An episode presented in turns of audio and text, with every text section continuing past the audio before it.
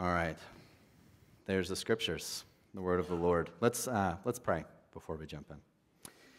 Jesus, we do thank you again for this morning. Thank you for this chance to be together. Thank you for your scriptures, uh, your holy words that you've written and given to us. Would you, by your Spirit, speak to us this morning? Uh, each of us come from different places with different needs, different hopes, uh, but all of us uh, need and want uh, to hear from you this morning. So would you, by your grace, do that? And we ask this in your name. Amen. So on April uh, 26th, 1986, following a routine safety test, the core of reactor 4 of the Chernobyl nu- nuclear power plant in northern Ukraine melted down. And explosions uh, ruptured the core of this nuclear reactor, destroyed the building in which it was housed. And the ensuing open air fire, which burned for nine days, released radioactive contamination all over the USSR. Kids, if you don't know what the USSR is, ask your parents. And Western Europe. And it is considered the worst nuclear disaster in history. In the days and months following the disaster, 30 people at least died from injuries and radiation directly from the explosion. And over 100,000 people were evacuated from a 1,000 square mile area, which included an entire city that was built in order, uh, that was built right next to this nuclear power plant. The area is now known as the Chernobyl Exclusion Zone, and it's a deserted, desolate place. It's an area filled with abandoned factories and abandoned schools, abandoned houses, an abandoned amusement park, even. There's many documentaries that have been done about it or photos online, and they are haunting to see because you, you see in these images at a school where there's still papers left on the ground that have been there for 40 years. You see homes where there's still clothing in the closets that's just all been abandoned. It's, people are just gone. And the long term impact to humans and the environment from the disaster is difficult to calculate, and it is still somewhat unknown. There have been pine forests in that area that have turned reddish brown and have died. Drinking water has been contaminated. Animals have been documented that were born with deformities. Humans have suffered from acute radiation sickness, thyroid cancer, other diseases. Needless to say, the physical and social impact was enormous and still is enormous. But there's also an economic impact that's also staggering. Experts estimate that hundreds of billions of dollars have been spent and are still being spent on Chernobyl related costs. In April 2006, the 20th anniversary of the accident, Mikhail Gorbachev wrote, The nuclear meltdown at Chernobyl was perhaps the real cause of the collapse of the Soviet Union. The accident was horrible, right? Many people died, all kinds of devastation. But the repercussions from that accident that are still ongoing have been even worse. And according to experts, the site of the power plant will not be fully cleaned up and cleared until at least 2065. Over the past few weeks, Giorgio has preached on the first half of Genesis 3, where we see Adam and Eve, our first parents, listen to the lies of the serpent and disobey God, God's command not to eat from the tree of the knowledge of good and evil. And this is an event that we commonly refer to as the fall. In our text this morning, what we see are the long term effects. We see the aftermath of the fall, the fallout of the fall, which Dutch theologian Herman, Herman Bavinck says unleashed a flood of misery on the human race. See, because of their disobedience, original, the original goodness of creation was spoiled. Think back to earlier in Genesis 1 and 2 when we preached on that earlier in the fall, where God says, He creates something and says, This is good, it is good, it is good, it is good, it is good, it is very good. That original goodness now we see is spoiled. And that paradise that was so wonderful is now lost. Another theologian, Albert Wolters, writes As dirty water contaminates a clean pond, so the poisonous effects of the fall have fouled every aspect of creation. And so, much like the Chernobyl disaster, the fallout is wide reaching. Adam and Eve's sin have or had negative effects and still have negative effects. So, not just for them, but also for us on every human being. And we'll see even the entire cosmos, all of God's creation, does not escape the negative consequences. If you aren't a follower of Jesus here this morning or someone who's exploring spiritual realities, we welcome you. Thank you so much for being here. I want to confess to you that this part of the scriptures in Genesis, the opening chapters of the Bible, are complicated. They're difficult to understand. Maybe you come in here and you have some thoughts about how Christianity or how churches you've been in in the past have interpreted these things. I encourage you not to tune out, uh, but to listen, to ponder this passage here this morning, not dismiss it too lightly. And I encourage you to look around, to look inside yourself, look to the motivations and the intentions of your heart, look to the thoughts that are in your own head, and look around you. Look at the pain and the hurt and the injustice that pervade our world. Things are not as they should be. I think we can all agree to that, Christian or not. Things are not as they should be. Something is broken. And it struck me as Rob, during the first service, was reading or praying through the list of prayer requests, just one thing after another after another. It's just heartbreaking and so hard and so disappointing. It's not the way it was made to be. That's not the way God designed things to be. Something is broken. And there's evidence all around us in things like food insecurity and homelessness, systemic racism, infertility, abortion, divorce, child abuse, wildfires, coral bleaching, and many more. Or even, Rob prayed about this as well the Israel Hamas war.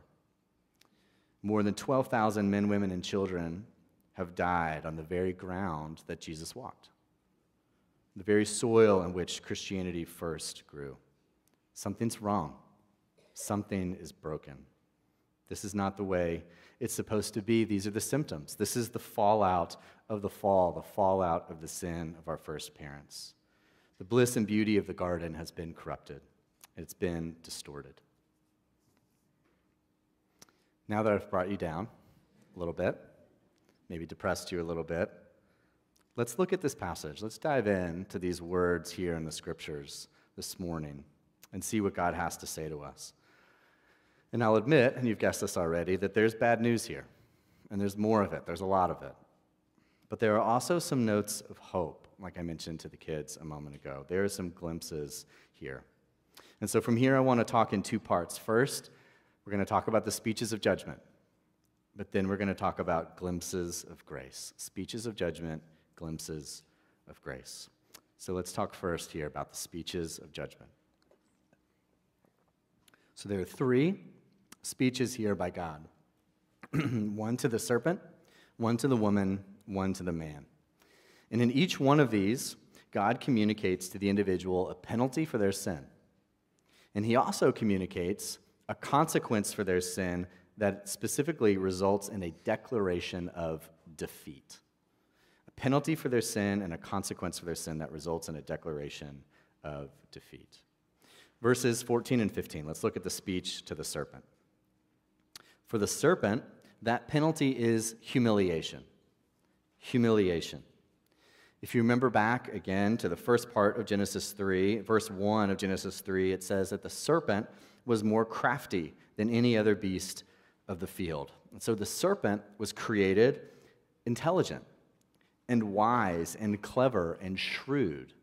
But the serpent misuses these God given gifts that were given to him and because of that, he res- the result is that he is destined to eat dust all the days of his life. Verse 14.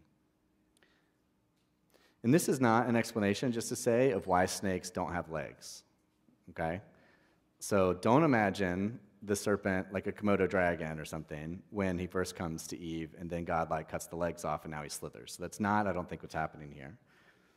Okay, commentator Derek Kidner, what he says about this is that God's curse to the serpent, it gives crawling a new significance, not a new existence. So the serpent crawled already, but now, instead of the serpent being highly acclaimed, he's disgraced. and his crawling, his eating the dust, is now a symbol of humiliation. He goes from being well thought of to the most cursed, the most lowly. So the penalty is humiliation for the serpent. The consequence of the serpent's sin is defeat by the woman's offspring.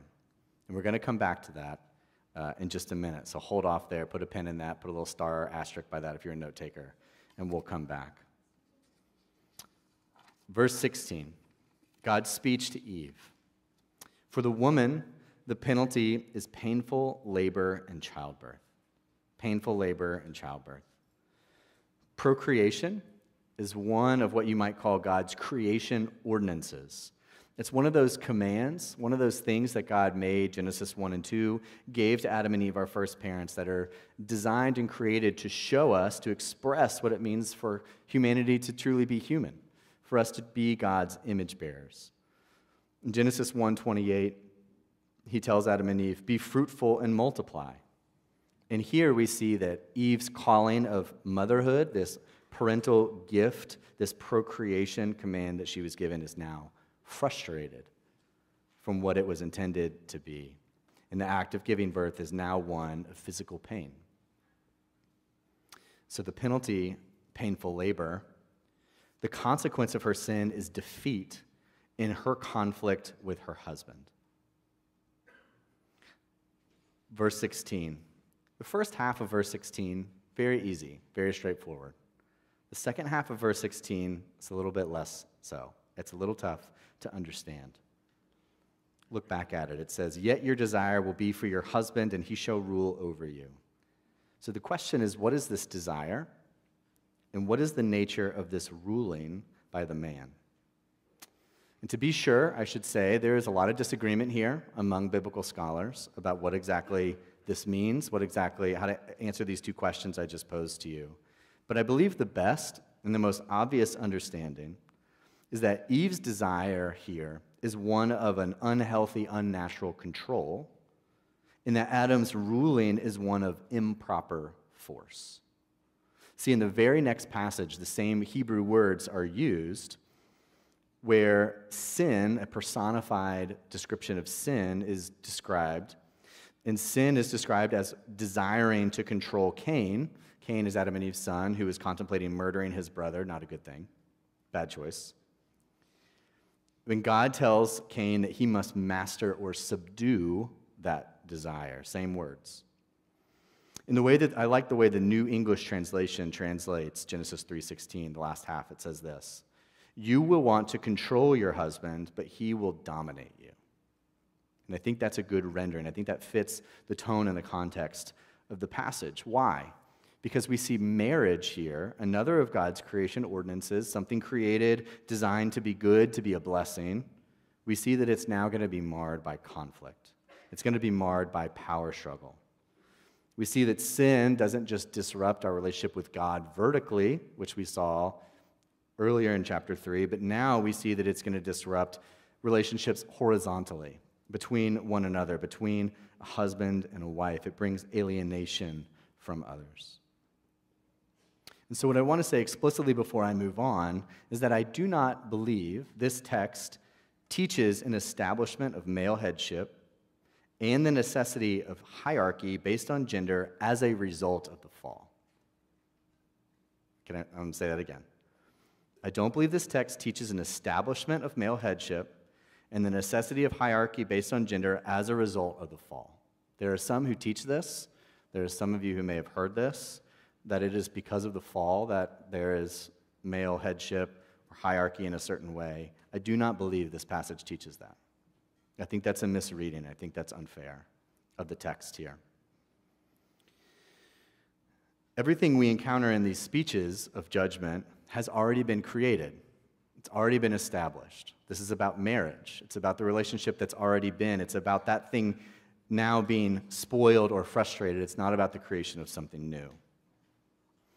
And there's certainly a worthwhile conversation to be had about the concepts of headship and gender roles and those kind of things, but this is not the passage. This is not the right passage to look for answers to those questions. The main point, again, is that the both the woman's desire for control and the man's subsequent ruling over her are portrayed negatively here. That's the point. The dynamics of the marriage relationship are spoiled. That's the consequence, is that the marriage relationship is being spoiled. It's now going to be one of power dynamics, and it's frustrated. So that's God's speech to Eve penalty, painful labor, and then the frustration of marriage, the just lost my notes there. The conflict with her husband, the defeat and conflict with her husband. God's speech to Adam is the third one, verses 17 to 19. For the man, the penalty is painful labor in agriculture. So in the garden, God graciously provided an abundance of food, right? He says, Eat of all the trees, except for that one, but eat of all the trees. You have all the food you need. There was a gracious provision of all that they needed for food and to enjoy it. But now the ground, the plants, they're no longer going to cooperate. Because of Adam and Eve's sin, by eating the forbidden fruit, they, they now must labor. They now must toil in order to harvest their food, in order to eat. And it's important to note here that work itself is not a curse. Okay? I didn't say that. Don't hear me say that. Right? That was given before the fall. Our first parents had a job to do to continue God's creative work. Back in chapter 1, verse 28, Rob Alexander, who prayed this morning, actually preached on this a month or so ago. And it says, God tells them to have dominion over the fish of the sea and over the birds of the heavens and over every living thing that moves on the earth. And so before sin enters the world, God gives his creatures, he gives Adam and Eve a divine vocation. He gives them a holy calling to continue his creative work, to rule over the terrestrial world. So work is not a curse, but work is now cursed. And this divine ordinance of dominion, of work, of vocation, just like procreation, just like marriage, is also now frustrated. It's also frustrated. And again, it's important to see that Adam is not cursed. Okay? The serpent was cursed, Eve was not cursed, Adam is not cursed. Here in this passage, we see the ground is cursed. And so not only is the work made more difficult, but the whole environment itself in which Adam and Eve find themselves is spoiled. Verse 18 Thorns and thistles it shall grow. And so we see that the terrestrial world, the environment, does not escape the fallout of the fall, but it also is spoiled. It also endures that fallout. The New Testament says that creation was subjected to futility, and that creation is in the bondage of decay. And this is the fourth and final layer of humanity's alienation. In chapter 3 already, again in the sermons Giorgio preached, we saw man's alienation from God and then from each other, or, from ourselves, excuse me. And then here, we see it from others with the marriage piece, and then now here from nature, that man is alienated from everything that God created as a result of sin. Alienation from nature. Moreover, so the penalty for Adam, painful labor. The consequence of his sin is defeat in his conflict with the ground. See, Adam is subjected to hard labor all the days of his life, and at the end of those, what does he get?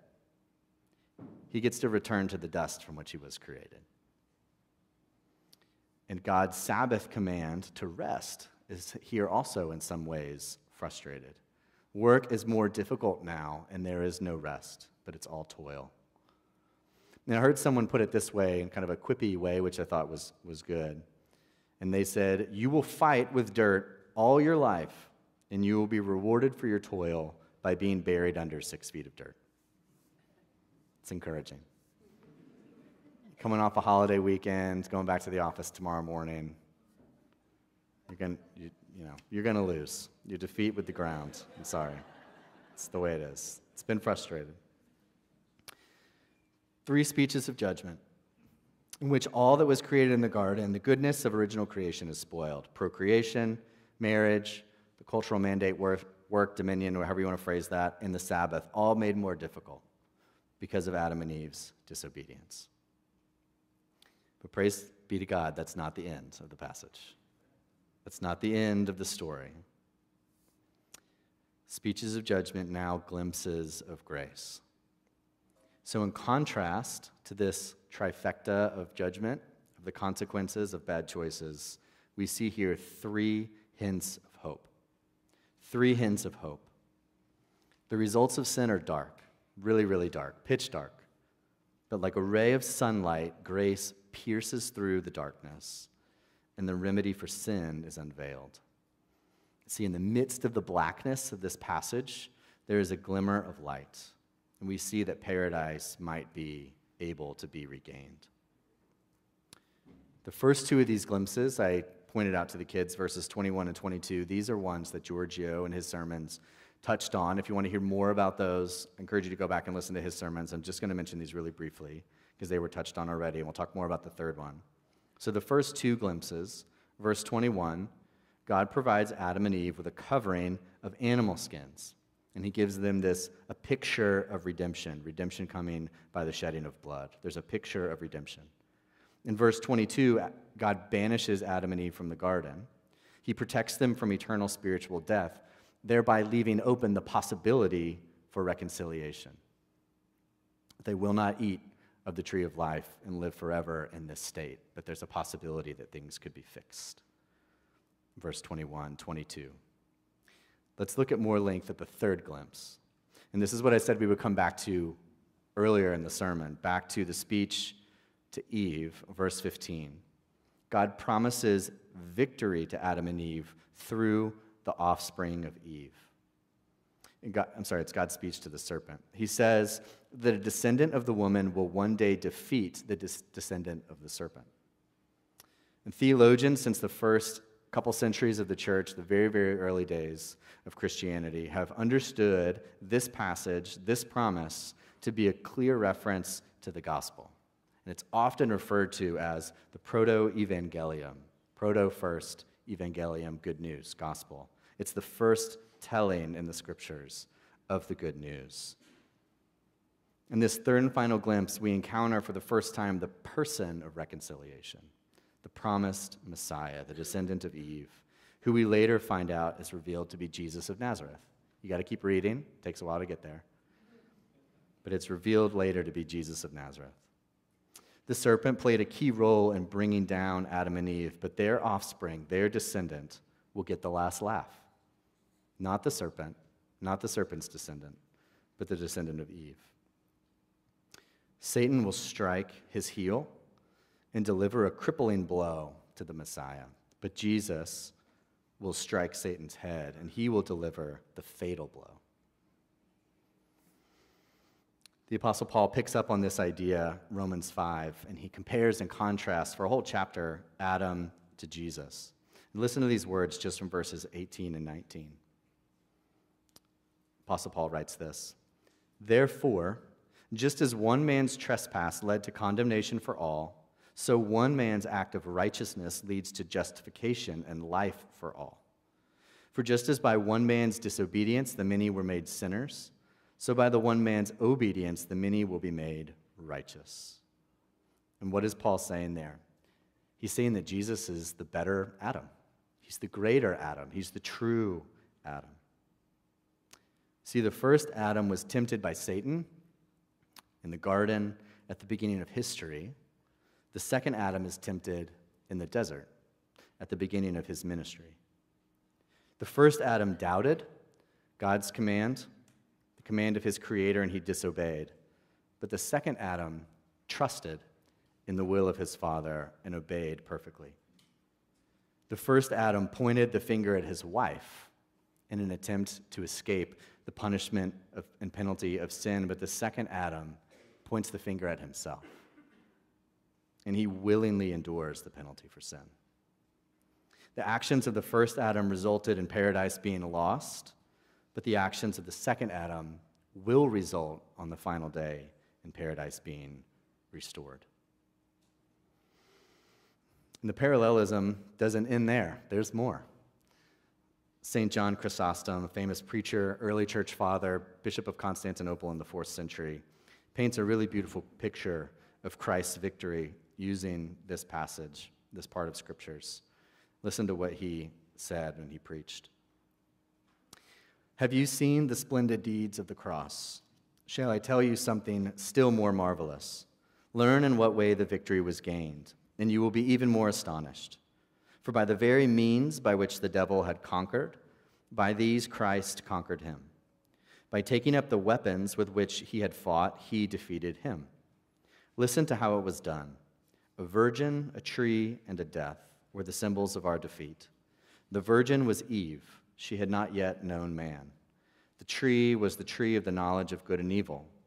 The death was Adam's penalty. But behold, again, a virgin, a tree, and a death. Those symbols of defeat become symbols of his victory. For in the place of Eve, there is Mary. In the place of the tree of the knowledge of good and evil, there is the tree of the cross. And in the place of the death of Adam, the death of Christ. See, in the first Adam, along with the rest of creation, we fall, the fallout of the fall. But in the second Adam, by his grace, we stand in the one who was crucified, buried, and rose again for us. Three speeches of judgment, three glimpses of grace. What do we do with this? How do we respond? What are we to think or believe or feel as we encounter these passages? British singer songwriter Ed, Ed Sheeran had a really horrible February 2022. In the span of a month, his best friend Jamal died suddenly from a heart attack. And his pregnant wife was told she had an inoperable tumor and was diagnosed with cancer. On top of that, he was in the middle of defending his career and his integrity in court against a plagiarism lawsuit, which he won. But about that season, he says this in an interview I was spiraling through fear, depression, and anxiety. I felt like I was drowning, head below the surface, looking up but not able to break through for air. Ed Sheeran, February 2022, was in a really bad place. He was in a really dark place. And it was in the midst of that darkness, actually, that he wrote his most recent studio album, his fifth album called Subtract. And it's a collection, which may not surprise you, of songs filled with anger and filled with pain and filled with grief, as well as attempts to cope with his circumstances, to make sense of life, and to try to move forward. However, there's one song, the sixth track on the album, so there's seven tracks that are pretty tough. The eighth track on the album provides a hint of hope, and it's, it's called Curtains. And the chorus goes like this I won't sing it, but I will read it. Go look it up later. He says this Can you pull the curtains? Let me see the sunshine. I think I'm done with my hiding place, and you found me anyway. It's been forever, but I'm feeling all right. Tears dry and will leave no trace, and tomorrow's another day. Next Sunday is the first Sunday of Advent. It's the season on the church calendar where we wait and we look forward to the coming of the Messiah, this one who will crush Satan's head. In the coming of the Messiah, in the words of the prophet Isaiah, he comes to shine a great light on those of us who are walking and dwelling in a land of deep darkness. And this Messiah also in the Gospel of John declared, I am the light of the world. So, Redeemer Presbyterian Church, my exhortation for you this morning is simply to throw open the curtains open the curtains. However, wherever you are experiencing the fallout of the fall in your life, where things are broken, things are not as they should be, let in the light. Let in the light of Christ. Allow the hope and the grace of the gospel, that good news, to pierce the darkness, to come in to the darkness, to shine in the darkness. In the name of the Father, and the Son, and the Holy Spirit. Amen. Let's pray. God, we thank you for your scriptures. And we thank you that you are a good, good Father.